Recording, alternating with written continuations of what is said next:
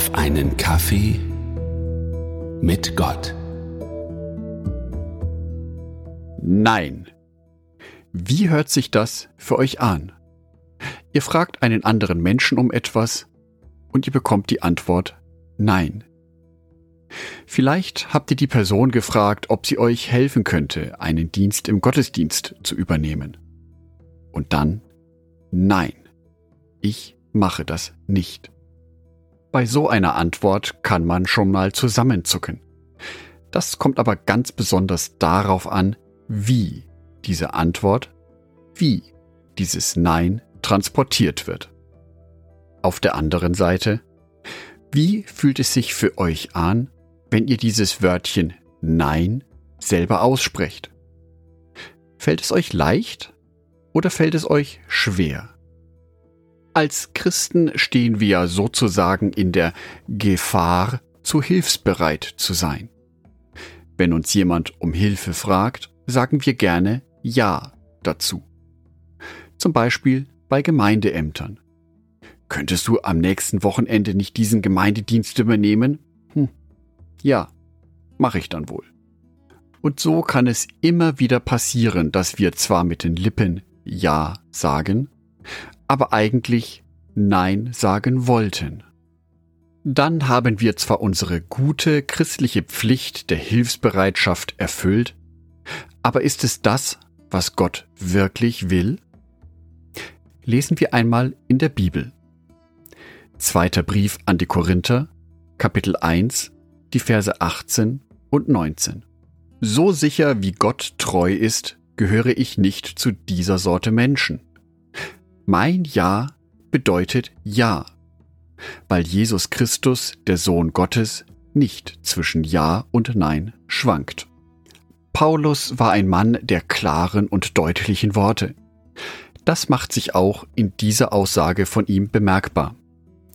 Wenn Paulus Ja sagte, meinte er auch Ja. Wenn Paulus Nein sagte, meinte er auch Nein. Paulus entgeht somit der Höflichkeitsfalle. Wir sagen etwas, um der anderen Person zu gefallen. Wir lassen uns auf ein Zugeständnis ein, das uns nicht wirklich liegt, weil wir gerne im Ansehen der Person bestehen bleiben möchten, weil wir gemocht werden möchten von der Person, weil wir uns dadurch erhoffen, unseren Platz in der Gemeinschaft zu sichern. Manchmal versuchen wir uns vielleicht auch ein wenig Zeit zu erkaufen. Ach, lass mich noch mal drüber nachdenken. Ich gebe dir später Bescheid. Obwohl wir die eigentliche Antwort in unserem Herzen schon kennen. Natürlich ist es manchmal erforderlich, eine Entscheidung gut durchzudenken. Abzuwägen, was will ich überhaupt?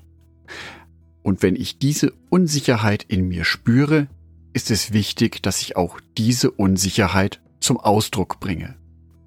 Mein Inneres stimmt mit dem überein, was ich sage.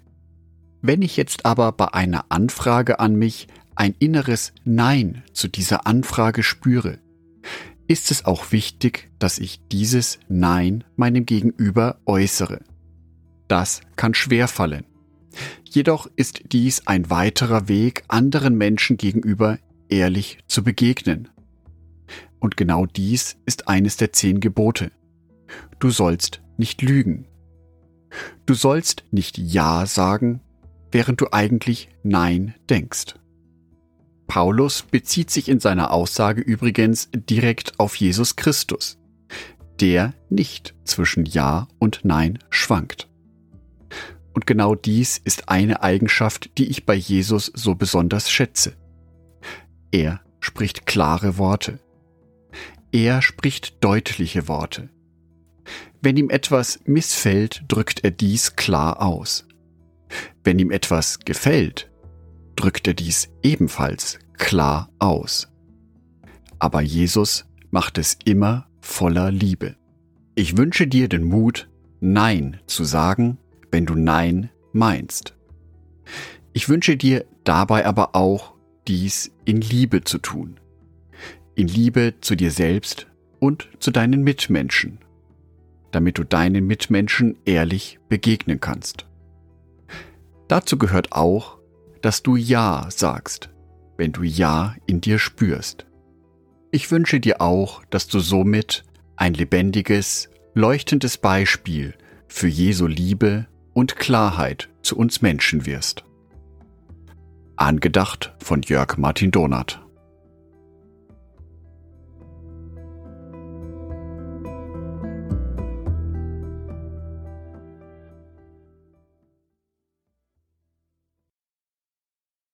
Ein herzliches Dankeschön an alle meine Patreons, die es mir ermöglichen, weiterhin den Podcast auf einen Kaffee mit Gott zu produzieren. Herzlichen Dank an Sonitschka und an Andreas Pfeiffer. Auf Patreon kannst du mich bereits mit einem Euro monatlich unterstützen. Oder du lässt mir ein paar Sterne da. Das sagt dem Algorithmus nämlich, dass dies ein guter Podcast ist und wird so mehr Menschen angezeigt. Vielen Dank schon vorab.